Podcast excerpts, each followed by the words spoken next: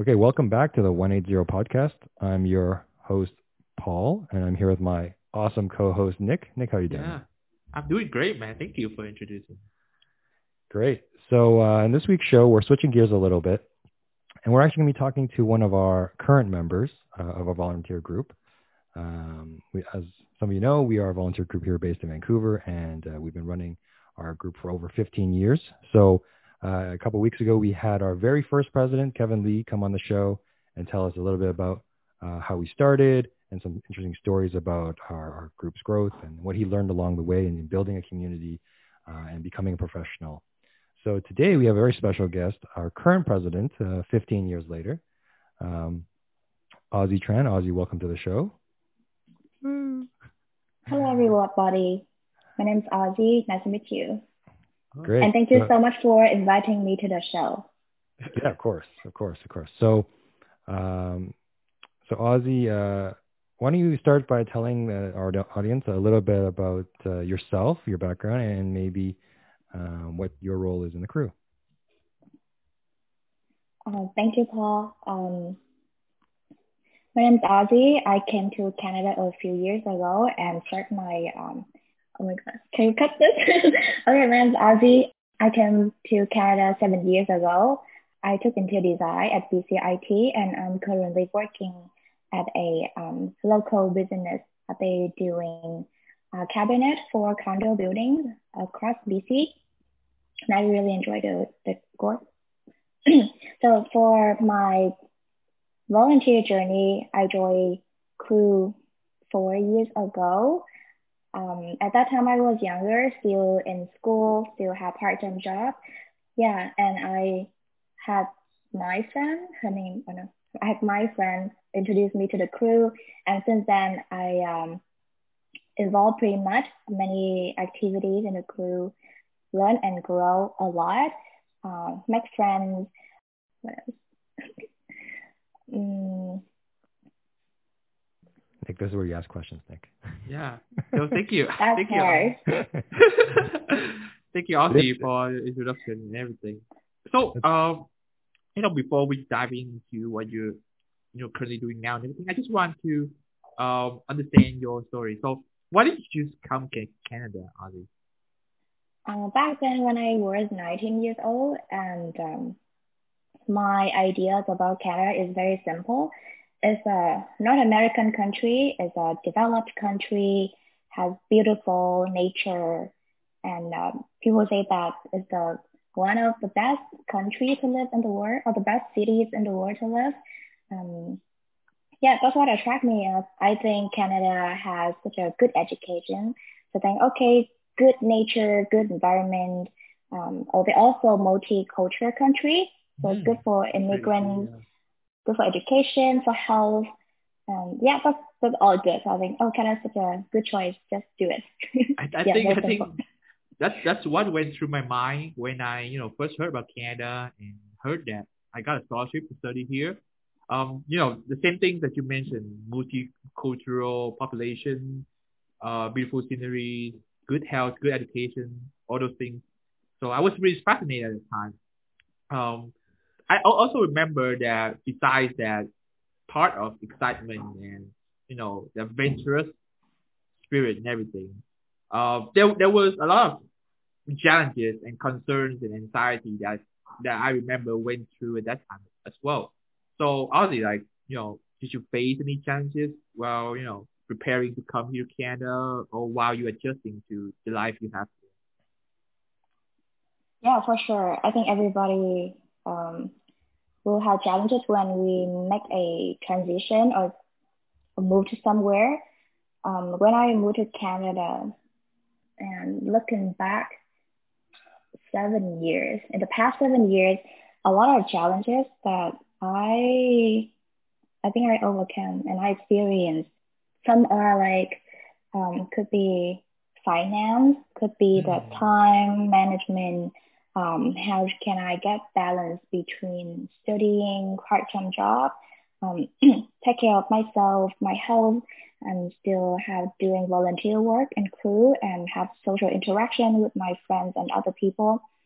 It's actually a big challenge when the place is new. Uh, the mm. language is also another barrier, and you have to balance all these things that you want in just normal life like before, and it definitely takes time. Mm, that's that's yeah. Go ahead, Paul. No, so I was wondering, because um, you know, so for those who don't know, I've my parents decided to immigrate here, so I didn't really have much of a choice. So I was only four or five years old. Um, and I grew up here, and I didn't, I, you know, I, I faced the challenge of just learning one language, not not having to adapt to a new one. Um, but my parents were always there to to support me because they decided to move here uh, for their own um, economic or you know social reasons to, to come here, political reasons even to come here. So, or, what was your parents? Actually, this is a question for both of you. What were your parents' uh, opinion on this move? Were, were they pushing you guys to decide on moving out of the country? Were they surprised? Were they supportive? You know, how did your family play into this decision for both of you? I'll let the you know beautiful lady go first. Sure. Um, um, we have actually in my family we have my auntie and um, uncles that study abroad and immigrate to in another country. So the ideas of living in um, different countries not new to the family. Um, but at that time, I was pretty young, and my mom one day just came up with the idea, "Hey, do you want to go study abroad? I think um, it's good for you." Actually, it's not new to me because when I was nine, actually, mom brought it up um, about like um, go to somewhere to have a better education so actually, I moved out of the house when I was nine. So I live in a different mm. city with my um, uncle and auntie. Um, actually, the idea of like better education, better life is not new, and uh, it's come natural. So I think, oh, this is another opportunity, and I don't I try it? Because yeah, when I was young, and I'm super excited about everything. I want to try a lot of things. Um, so when my mom brought up the idea of studying abroad, I'm like super happy. I'm like, oh yeah, I will try it. And um, even like the first idea, like the first challenge that the thought came up in me, like, oh, how about English? I was not that good at English. Um, but then I'm super positive. Okay, I'm like, uh, maybe it would take like just one year for me to learn English, and I will just speak English like my native. And it actually beat me after one year living in Canada. Yeah. no, I didn't achieve that. well, I mean that's amazing to hear. Like moving out of your house at the age of nine, man, that's you know that's amazing. That's something. Because like my parents, they were strict when it comes to my academic achievements, my scores, my grades, and everything. Um, they also are they also are a were were strict in terms of you know like the time that I spend at home or inside the house. Like I remember like even until middle school, like I rarely went out with friends and everything. Most of the time I spent uh, were either at school or at home. So so that's why I were I was very surprised when you know my parents were the one who pushed me to study abroad. Mm-hmm. I was like, wait, wait a minute, like I can't go like you know ten kilometers out of the house, but now now you want me to move to the other side of the earth um, which uh, which is kind of you know funny, surprising. I, I think having conversations with them, having talked to them, I think and I believe the the reason was that they strongly like they have confidence that the life here in Canada would be way better for me compared to Vietnam. Like I, I was I was a 17, 18 year old boy, right? when when I knew about opportunities here in Canada, right, I was still like, okay, like should I go there with the attitude that I should get permanent residence, um, you know, to have a solid life here in Canada, or should I just go learn, take whatever I could, and go back here, you know, and help develop the nation, you know, develop my country, Vietnam, and also take care of my parents because I'm the only child. But like mm-hmm. my parents, they they just strongly believe that you know, go to Canada, stay there right? Because yeah. like many other many a lot a lot of other Vietnamese families, they believe that um, life abroad, life in a developed country like Canada, will be way better for you know um, generations like us. So. Yeah, no, I, I've so I, I'm not that much older than you guys, but I'm, I'm quite quite a bit a year older. Um, I, I remember I, I didn't have a, a lot of Vietnamese friends, but I did know a lot of Vietnamese people who had come here and whose parents had a really hard uh, transition, you know, especially back in, you know, the 70s and 80s, right? Moving over, like I was born in 85. So, you know, imagine someone who's from Vietnam who was born in 85, right? Or eight, you know, 1980s or 1970s, right? What did their parents and their parents go through uh, in, in Vietnam during uh, those years and the reason and the drive to, to move to Canada uh, or any or or the U.S. even. So I felt it a lot more. And then when I when I talk to you guys, you know, and a generation later, it's, it's a little bit different. The people that I grew up with, or even older than me, who come from Vietnam, they they felt like their parents lived a very hard life, right? Very hard, crazy stories of trying to get out of Vietnam, you know, eh, just through through all different means, right? It wasn't necessarily through a plane, right?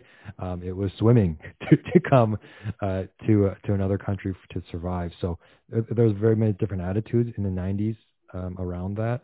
Um, but to see you guys kind of come here and get that support, you know, it's, it's really nice to see um, how things have changed.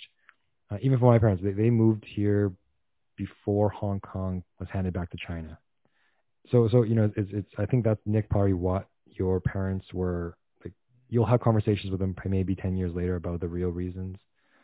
I know i never had those conversations with my parents yeah. until much older in life and maybe when i was about thinking about starting a family they they told us about those those hard decisions they had to make. They had to leave the family too. My my grandmother is uh, 106 years old. Her birthday was just last week and so we were all in a zoom call and my mom is here and supporting me and I'm supporting her, but you know, her her mother is, is still alive, but she's you know in, in another country, and um, you know it, it's tough for for her. So I can definitely see why parents you know have to make those tough calls, and, and uh, True, yeah, it's a very uh, it's a very human thing, I guess, to do to want what's best for your children, no matter what the sacrifice. Yeah, this um remind me of some points in the past that when I was super tired and unmotivated, many times that I want to go back.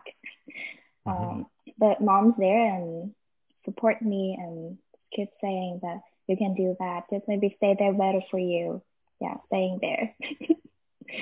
so I think like coming on that, like, and also all the things that you talked before as well, like, like you you you came here, right? And then you know you were you were having difficulties a little bit initially with the language, right? There was new culture to adapt.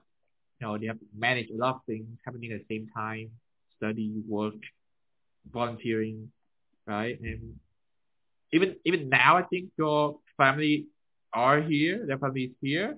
But then back in the days, you know, they weren't there, right? And so, what what gives you strength to really move forward? Good question. What gives me strength? Yeah. What what gave you strength in the past? You know, like was it like your family? Was it was it just just because like if if you don't try hard, then you know. yeah, I think motivation came from a lot of sources. You know, in case one doesn't make sense anymore, you have the others. Yeah. so motivation, I think the main thing has to come from within myself. When I have the motivation and plus other motivation from family and friends, uh, the future, the dreams, uh, I feel super motivated and move forward. But sometimes that when I feel down and feel like couldn't continue, whatever support or like um, motivation from other and outside it doesn't really work. So I think the core, the the most important, it has become within the person. Yeah. And when I realized that, I pay more attention to take care of myself and find the motivation that really always that I can go back and nurture it and keep it growing. Mm. So has there any been, sorry, has, um, has there anything that maybe people locally have been able to help you guys with the most? You know, I think someone who, you know, even though I'm also immigrant from, from to Canada, you know, I think you guys, you guys, you know, you guys are very brave, very courageous to come here um, for for school at a much more older age without your parents. Like, um, has what has been kind of things that people locally have done to support you guys, like, and you like to see more of um, as as more immigrants come to Canada? Well, do you want to go first? Yeah, I can go first. The local people. I think I really appreciate my one of my old landlords here. Mm-hmm. Um, they are a family immigrants from Hong Kong, and the landlord, the couple, the husband and wife, they are they were super nice to us. So they have like lower rent compared to market, and um, they really take care of us. Like when we have anything break down or like we see them in the backyard, they always say hi and talk. Really um, support me in like a little bit in finance and also like emotional um, wellness. I think um, I think that's the most I get, and I really appreciate that. Yeah. Well, I think my if if if I if I tell my whole story, it take like hours, so I just gotta keep it mm. short. Um, I don't know, like locally, like the, people over here are really friendly. At least the one I met so far, they are really friendly and they they're really helpful and supportive. Right? When I first came here, I stayed at a, a homestay, right? And the fascinating thing about this homestay was that there were multiple international students from different countries staying there. So I so I was friends with a Japanese, a Korean, two Turkish guys, a Brazilian, uh, and an Italian guy, right? And and usually um, a few weeks, a few nights per week, we would always stay outside in the backyard, gathering around the table, right? And you know, mm. um, chatting, drinking hot chocolate, stuff like that. It was really fun, right? I I for um I met this taxi driver, Parvis. Shout out to you. He he was a lovely gentleman. Like when he heard about stories of me being an inter- international student and you know I was moving out, I did not have any furniture and anything. Uh, he gave me a free TV, and then uh, a few months later he gave me a free sofa. Right, which which he helped drove to my house. Wow. Which he helped drive to my house. And now even now my current landlord, right? At first he he was giving out his space for rent at a more average medium price. But then having heard that we are students and everything, he cut down price a little bit and maintained it until now. And we have this we have this joke that usually usually landlord would stay in the ground floor and then tenants would stay in the basement unit. But then when we, when we first moved in, we stay in the ground floor he stay in the basement unit. And now we took the whole house and then he lived in the van in the backyard. Right? But if you think about it, like, he was really friendly. He helped us a lot. We have any questions at all, we can reach out to him. Right? It's been really helpful. I know. I, I think. I think I just we're really, really, really lucky when it comes to receiving help from the local and even this volunteer group from the crew as well. Everybody's been really um, amazing. So, so pro tip: if you're moving to Canada, be find a really good landlord and get to know a taxi driver. That's that's true. Really good tip. It's that tip, guys. Um, no, that, that's that's good. That's uh, you know that's interesting stories. I don't think I would have known about either one of you, because um, you don't really get a chance to talk about it. Um, so how how about okay okay I know what I, I mentioned that would would be a tip, but what about things that you guys have done that really helped you out in terms of adjusting to life here in Canada? Um, I think what if I can learn from the past is connection. Um, yeah. So the story is when I uh, work at a um, small restaurant and one of my customers really like my service and he offered a job in a bigger position and he told me that I can see your potential and maybe how about you come over to work at my company and you can have more room to grow. Um, I think it's it's like a magic. That's something that doesn't happen every day, but actually, uh, when you when I was nice and like how to say um, like get to know the people and actually this connection can can help me. And also when i was in crew when i work more with rovers work more with scouters and i have this connection uh, getting bigger and bigger i have more opportunities to to learn to grow and help me. Mm. that's fascinating to hear. I think i will add on to the building relationships and finding community thing specifically for Vancouver, but I think it it applies to a lot of other places as well. Whenever you go, there will always be a community of your ethnicity, or at least people who you are familiar to, right? If if you find it really hard to adapt um, to the current living environment or the new culture, then you you can always go to people from same hometown as yours, same country as yours, or at least uh, similar culture as yours and, you know, ask, seek help from there. Which lead me to the second point. When in doubt, don't assume, ask. Just ask, don't assume, right? If you need help, then ask for help, right? In worst case scenario, they're busy. They can't help you, but uh, who knows? It might save you time from looking like for resources. It might save you time from making unnecessary mistakes, right? And also apply to the culture. Like you're not sure if you should do this, do that. Should you test? Should you not test? You know, should you drink or eat this certain way or not? Ask, right? Ask people who've been there. Don't don't just assume that this is the right way, but uh, you you need to be able to like to get over that uh that defensive barrier, you know, and open up first, and then people will open up to you. Uh, at least from my experience, that's the case. Yeah, no, I, I think I think that's a very universal advice actually, because if you go to someone's country, sometimes, especially if coming from a developed country, like I've I've been to a few places, you know, with the group and, and, and kind of on my own travels, that you know, even though you think you come from developed country and someone else is coming from a you know not so developed country, like people are very proud of where they come from. Like, people true, are very yeah. proud of uh, their own nationality, uh, their own culture. So they're always willing to help others who are humble and, and want to receive that help. I remember when I was on a trip once and we were doing a service project, like we were helping a community service project, but we were from another country.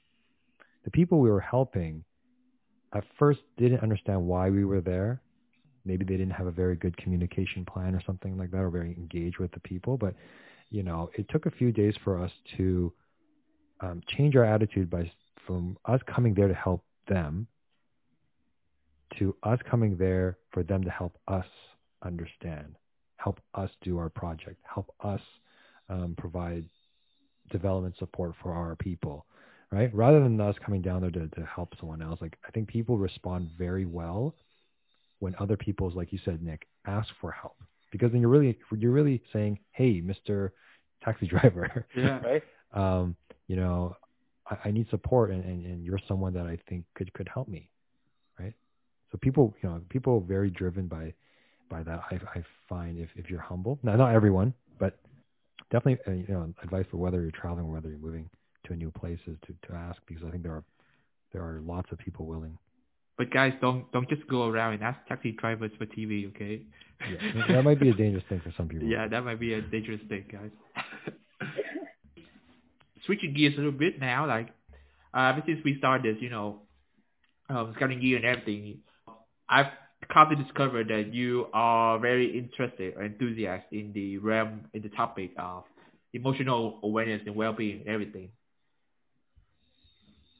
if I can go back to like find out the the original like hint for me to look at this when um, maybe last year when I was just so overwhelmed and I feel like I never uh, learned time management.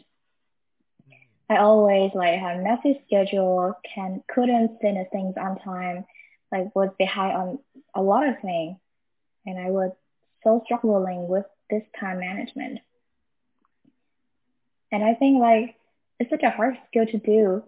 But then one day, um, I read an article um, that talking about time management is not about manage the time, but about manage your emotion. And I actually make some observation uh, about myself when I have these like time management crises.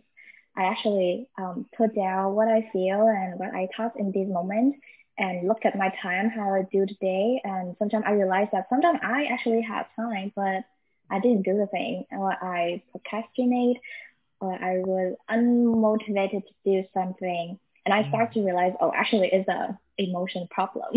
it's not my time management skill set. It's, it's about my emotion. And I, oh, okay, then now I know the key thing here. Then let's let's work on my emotion well wellness. And it's actually interesting that my friend recommended me a course. It's called Emotional Intelligence, um, very basic level, and it was a like two month course. So I registered and learned online. And I realized that um, we have so many emotions during the day and the months and the years. If we don't pay attention to it, it will um, stuck us somewhere um, in my in our psychology uh, or whatever in our health, and it actually um, cause um, unhealthy behaviors or unhealthy um, thoughts that actually affect our behaviors, uh, affect our performance. And then I, it's actually really interesting that what I learned from that course, and I continue to register for another course. And this next level is learning about belief and behaviors that we can um, find out after um, um, assess the emotion, like everyday emotion. This one just like uh, fascinate me and um, I start to do journaling and I start to have more observations about my behaviors, my emotions, my thoughts. And I know that a lot of things that under these regular emotions like tired, stressful, uh, I some defensive with some certain thing, um, sad about certain thing. Um, yeah, because sometimes I, I was so emotional with something and react to that, but other people doesn't see that way. So, so for me, I have some certain belief about that. And when I look at my journal, working with myself on these emotion and belief, it actually helped me understand myself better, connect with myself, um, be aware of my behaviors, and I know where to improve. So I think this is very important, and I want to focus more on this. Mm. Yeah. Wow. So, so I guess just trying to tie, uh, you know, the two topics that we talk about immigration and emotional well-being together and everything. So like, um, you know, how has being in this crew, being in this organization, being in this volunteering and everything help with, you know, your journey of you know immigrant immigration and uh, overcoming your um, emotional concern and everything. Did it take more of your time in the beginning, but then it worked out in the long term? Like, how did it work out for you? I think with a lot of experience during the past few years, they are opportunities for me to actually learn about myself. Mm. In certain situation, how do I behave or how do I feel? Um, and like after the time, I have materials to collect. I have experience to look back. And these are, these challenges is actually good learning opportunities for everybody and including myself. Every time I suffer in something um, that I learn it, and later on I will go back to that and dig deep down into that experience to learn more about myself, what I, I actually believe, what makes me happy, uh, and how can I um, uh, tackle this in the future. Yeah. So maybe you can give us some examples. I mean, you know, you've been volunteering for a long time now with our group, and uh, now you're the you're the the president. so this is the person with, uh, I guess, the most responsibility and the most pressure. So has has that changed a lot this year for you in terms of volunteer experience, and how has that helped you grow, uh, or has it, or has it just made you very tired? I can share the re- the most recent story. So for me, leadership is opportunity to grow, to learn and grow, and make impact to the environment and the community. In the past, I had leadership experience, uh, experience when I was like in school and younger, like before even I, I came to Canada. Sometimes it's not a like very successful or beautiful experience, and I I kept that with me for a long time. I kept those emotions and those beliefs with me for a long time and make me afraid of taking leadership position. But when I told myself that I really need to work on this because uh, it used to be one of my passion and um, why why this passion make me suffer, make me of that. Um, I took deep, deeper step into it, do more of it, and for the first quarter, when I after the first quarter, I do a exercise on reflection. Okay, I now I took leadership position, and did I feel happy? Did I achieve what I want? And when I reflect, I didn't feel like exactly the happy feeling that I expected. And this is the opportunity for me to um, connect with myself and really um, try to understand. It's kind of talk to myself that what I feel or what these come like, uh, what are these emotions come from? Um, what actually belief that I hold on to that actually serve for me? Um, I actually find out and I transform those beliefs, just change it, change my perspective, change my belief, and I feel happy again. And I feel um, leadership is such a great opportunity to grow again. But now I have a different feeling, and I don't don't fear it anymore. And I just feel like so grateful for having the position that I can do more, learn more, and helping more people. Yeah. So honestly, like that's you know, it's fascinating of things that you're sharing. You know, we've we've went through enough to finally be able to ask this question to you, right? What would be some questions that you would have for your future self? Some question that I will have for my future self, my future self. Are you happy? Good. Yeah. Look around and do you have what you want? just look around and actually you have everything that you want. You know, maybe we will record it and, you know, put a reminder for Ozzy like five years, ten years later. Make sure to watch this part again. You know? Okay. Maybe let's say, okay, what's my question? The question would be, are you happy with where you are? Mm. Thank you. Paul, any comments, Paul?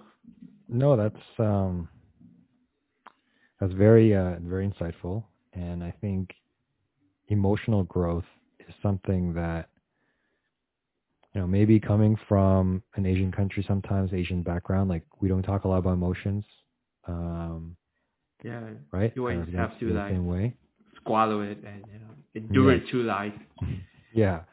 Um, so to to you know for you both to be aware of that and you know Ozzy for you to ask yourself a question like not you know, are you making as much money as you want to, or are you in the career that you want, or you know, a lot of these different things. I think happiness is, you know, something that uh, philosophers have been challenging for many, many centuries and millennia. Like, what does it mean to be happy? And uh, you know, I, I think we're not very honest with ourselves sometimes about that question. So for you to be able to ask yourself in the future that question, hopefully your future self gives you an honest answer. No, that's a great question, I think. Yeah. Actually, if the ha- like the word happy is too broad, I can narrow down.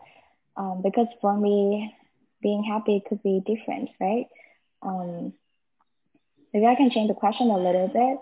Um, are you being grateful for what you have? So actually have being grateful is such a powerful feeling that help me feel happy. Like, am I grateful for the food I have? Am I grateful for the people I have?